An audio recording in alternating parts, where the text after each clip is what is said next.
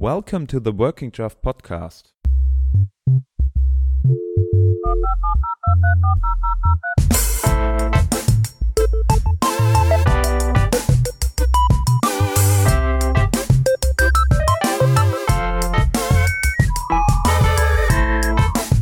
My name is Hans.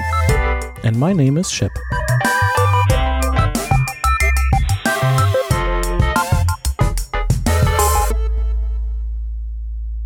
At the beginning of November, we attended a new conference in Amsterdam called Performance Now. Performance Now is put together by no one less than Steve Souders and Tim Kedlick, two well-known experts in the performance circus, and they teamed up with the people running the CSS day. What they put together was nothing short of amazing. They had 16 of the most talented speakers flying in from all over the world, and we got the opportunity to interview a few of them. Please help me welcome Scott Jell.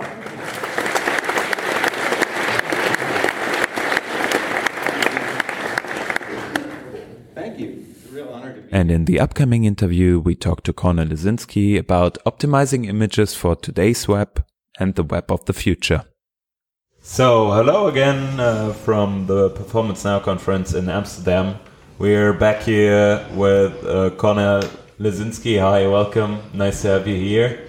Hi, yeah, I'm really happy to be here. Yeah, especially that the conference is run by PBK, and I was raised on his Quirksblog. Okay, so Quirksblog blog, yeah, long time ago. Perfect. So, who are you? Just tell us a little bit about you. Where do we know you from, or the software that you do? I'm a web developer. I'm also a programmer, and you probably know me from application Image Optim, as well as tools like MozJPEG and PNG Quant. I've started just as a regular web developer, and I wanted to optimize my websites, mostly optimize images. And I found Photoshop's Safe for Web so lacking that I've looked around and, well, there was no good tool around. So I had to start developing my own. Yeah. And from knowing nothing, whatever I'm doing, through tweaking existing open source software to developing a tools that people really, really like and appreciate. Yeah, yeah. I personally can relate to that because I use your tools, not on a daily basis, but oftentimes. You should. Yeah, I should use them more often, right?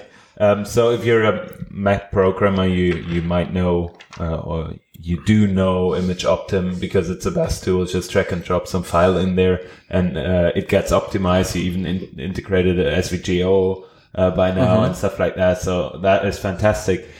Your talk title says optimizing images, which is pretty generic. You just said it before we started the record. So what is it about? What are you talking about exactly? Well, first of all, I'm showing how JPEG works because it's just mind-blowing how odd the format is and how well that works. You'll have to see the talk, but there's not a single pixel in a JPEG file. Oh, wow. It doesn't store images as pixels. It stores them as coefficients of waveforms representing frequencies of pixels that our eyes see or not see that very well. So it's a format very well tuned to all the deficiencies and imperfection of our eyes to store only the things that we see and nothing else. It works very well. And one underutilized feature of the good old JPEG format is progressive rendering. Instead of loading image from top to bottom, the JPEG is able to load image from blurry to sharp. Yeah, we all know that if you have a slow connection, the image just renders line by line and from top to bottom, and you have to wait until you see what's in there. But a progressive JPEG is a little bit different, yeah. Yes, yeah, so you probably know it by sometimes images suddenly looking blocky, but the blocky is better than none, and eventually it backfills rest of the data and you get the full quality image. So you get something on the screen much quicker, which is on a slow connection, I think, a much better user experience. Is this still a problem today? Like, I mean, a lot of websites use a lot of imagery, but there are also tools out there like from just name a few, Akamai or I don't know, any other CDN, Cloudinary or whatever, that do image optimizing on your production ready images that apply like the best practices, for example, shipping JPEG as progressive images. Do you think we're, or maybe you have some data that shows, that indicates that there is still a lot to do on this end of optimizing? Absolutely, there is. You basically have to optimize every image. On a typical website, images will be 70-80% of all your bandwidth used on the site, unless you've went way overboard with JavaScript. So if JavaScript is most of your bandwidth, then you have a bigger problem. Then delete your JavaScript and you're back in the situation where images are 80% of your bandwidth. So if you compress images better, that's where you get biggest wins in terms of bandwidth. And we still have lots of networks where the bandwidth is either not available or expensive. And especially in big teams at big companies, you have a situation where some person was maybe at a conference, learned how to optimize images, and they optimize images once, but they move to another team, to another project, another company, and this is forgotten. And it's only a matter of time before someone else uploads a photo straight from a high-resolution digital camera and puts 10 megabyte huge image right on your homepage, and the performance of your website will tank. Even if the image itself is not important, you can say, well, we don't care if they see our smiling person from a stock photo.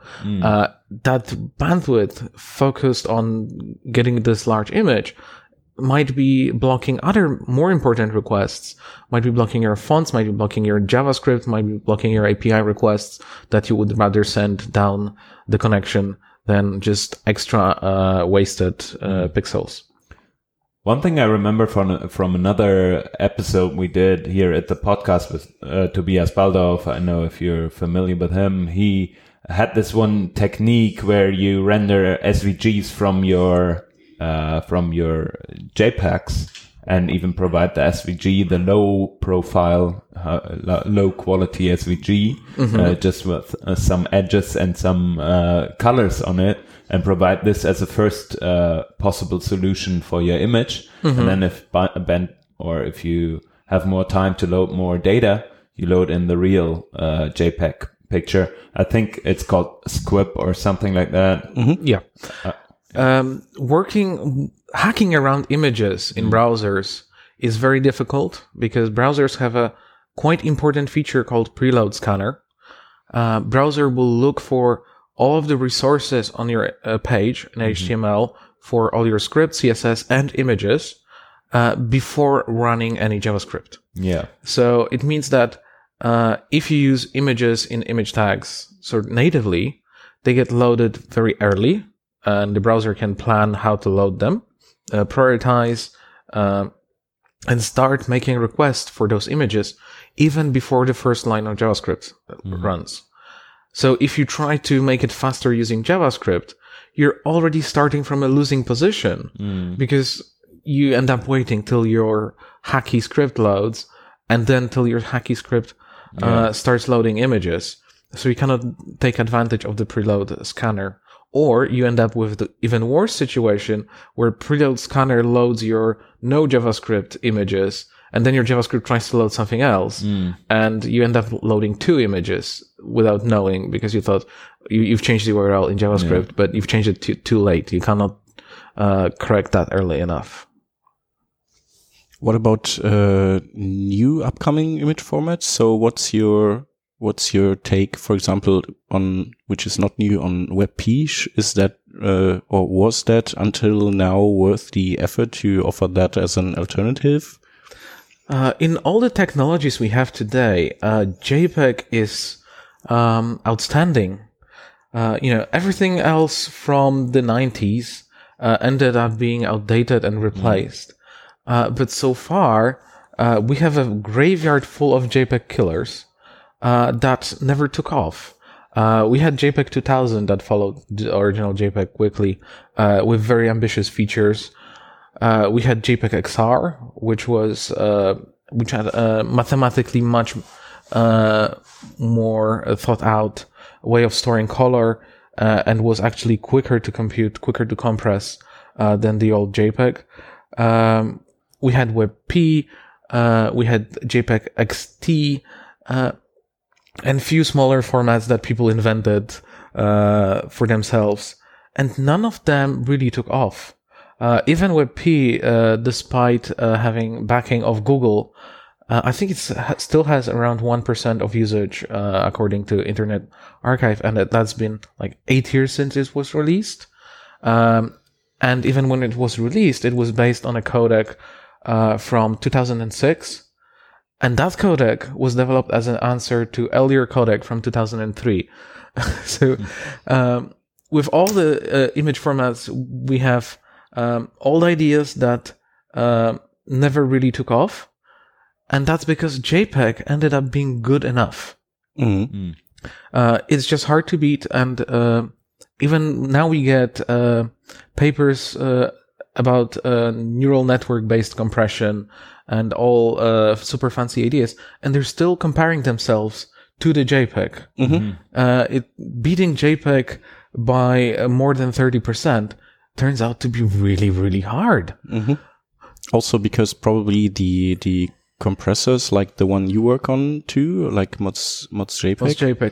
Yes, that's really another thing. Yeah. When JPEG was designed, our computers had 33 megahertz CPUs. So the format had to be relatively simple. But it means it's easy to understand. It's easy to implement. And over time, we had like 25 years to learn how to write it well, how to really squeeze every bit of performance we have from this JPEG. And it's very mathematically simple to work with. Newer formats add more and more complications on top of that. Mm-hmm. And the more the complications you have, the harder it is to operate and to optimize it. So we have several optimizers for JPEG. We have MozJPEG. We have Guetzli compressor that is very good for high quality JPEGs. Not very useful for the web, but useful for example, photo archival when you want to store nearly perfect JPEG, but not overpay for storage. But we don't have any single optimizer for WebP, for example. Nobody even tried because that format is based on the same principles as JPEG, but added few quirks that just make it not worth trying to do it differently than the original. What are the quirks? What would the quirks be? That the quirks you mentioned? What is that? Or I thought you just mentioned that it's like similar to or like a bit improved over JPEG, but has its quirks. So WebP. First of all, it's a hack. It's one frame of WebM video. Google released the WebM at the time when free, royalty-free video codec was very needed for the web. And they had a really nice idea. Hey, if everyone's going to use this video format, why not have a image format for free? Mm-hmm. But the video world has moved on. And we're sort of left with this hack of WebP. In terms of features over JPEG, what it does, JPEG, as you've probably noticed, works on 8x8 pixel blocks. If you compress it too much, you can see those blocks very clearly. Mm-hmm. WebP has blocks of different sizes, from 4 pixels to, I think, 16 and 32. So in less busy areas, it can use fewer blocks. Mm-hmm. And in areas that have sharp edges, it can use smaller blocks. So when you compress it heavily, you don't see this grid. It can just put blocks along diagonal edges and so on. And another hack it adds is simply blur. Mm-hmm. When it compresses too much to the point where a regular JPEG would become visibly blocky, what WebP does is just blurs over it. Mm-hmm. So you don't see those edges. The blockiness is still there. It's just blurred away, not to be jarring. But I found it's not very useful on the web in practice. It's very useful in video, because in video you see every frame of video for 1/30 or 1/60 of a second. So if a single frame of video is slightly blurry, you don't mind it. And it's also in motion. And it will move and blurry. New content will cover this and you will not notice. But when people look at a still image, they do notice. And if you blur someone's face, they start looking like with very bad makeup. Mm-hmm. Or if you blur wood, it starts looking like cheap plastic. And on the other hand, then there are these performance gains that people, I mean, it's not in the 30% plus range that you mentioned compared to JPEG. But if you have a good optimized JPEG and you compare it to WebP, then still WebP wins from a perspective of size, doesn't it? If you have two images at about the same quality, and it's a useful quality, not that you put the lowest and the awful image in this format is better than awful image. Yeah. Like if you put the quality high enough that it's an actual image you would use on your web page and not feel ashamed about it, those advantages of WebP become less useful. Okay. Because, when JPEG does not have visible block edges, it doesn't need that blurring. So the fact that WebP has variable block sizes and the blurring to hide the edges between blocks disappears. So at high quality, their features are more even. Mm-hmm. WebP still has a few more tweaks, but it's not night and day. It's 15%, 30%, depends on how you count, how you compare quality. Okay. I see people save JPEG I'd say 90% quality, then use some tool that converts to WebP, and they see huge drop in file size, maybe 10x drop in file size. But it's like 30% of that drop is due to WebP. Mm-hmm. The rest is just the loss of quality. Okay. If you convert one lossy format to another lossy format, you're losing the quality twice. Yeah. The conversion to WebP is always lossy. So, of course, the file is smaller because you've removed the details. So, if we go beyond that, WebP, it's around, it's in browsers. There are other formats. I think there was this one called HEIF or something from Apple. Then there are other image formats. What do you think about those? HEIF is half size of WebP. Mm-hmm. It's used by Apple internally on the latest iPhones. And of course, it's fantastic for users because suddenly they can store twice as many photos on their devices without paying extra premium for Apple's storage. Yes, yeah. But this format is based on H.265 video codec, which is not free. Yeah. Apple pays licensing, you pay licensing for the privilege of using that format. And the MPEG-LA has set very restrictive and unfavorable terms for using this format on the web. So all the big players, including Apple this time, said it's enough and are switching focus to a new format called AV1, which is about as capable in terms of compression. It's also half size of WebP, but it's absolutely royalty free. Mm-hmm. AV1 format was developed from the VP8, VP9 series of codecs. Google also then developed VP10, which was never released as a full thing, but they started collaborating with Mozilla, Cisco, and other companies to take all the ideas of other codecs that other companies had. Mozilla had a DALA image compression project for a few years as well. And all the best ideas were put together into this AV1 format. Yeah. What's the current status on that one? Is it like it's still in development? Is there an algorithm? It's very fresh. It's very fresh. It was finalized in March. Oh, okay, yeah. But it ships in Chrome today. Wow. And Chrome-based browsers. Mm-hmm. So it's happening. In Chrome 70, you can already use it. Mm-hmm. It shipped in FFmpeg 4, so you can already create those files using your typical FFmpeg workflow. Firefox is very close to shipping this format. They have like one bug to fix before it's ready. Cool. Apple officially joined the alliance of open media. That's how the creators of AV1 are called, the consortium. Yeah. But Apple doesn't talk about their future plans. But we assume that if they're on board, they will also ship and support it. And you've mentioned this HEIF format by Apple. There is AVIF format, which is like its sibling. The spec says do exactly the thing that HEIF does, but instead of using the patented H.265 codec, use the royalty-free one instead. Okay, interesting. So at least that would be an easy path for Apple to adopt. So there's an easy path. There's a plan to have image format that is half size of WebP, half size of JPEG, which has all the features that the format used natively by iOS camera has. So it has the live photos, photo bursts, metadata, high depth color, and very good compression, everything in one.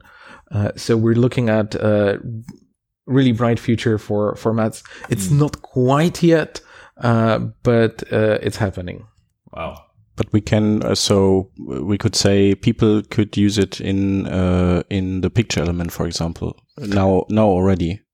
If they have the toolchain to create, you can use it in video tag currently. Ah, okay. So if you're really desperate to use it, put it in video tag. Your video and compressed with that format will be half size of an image in its place.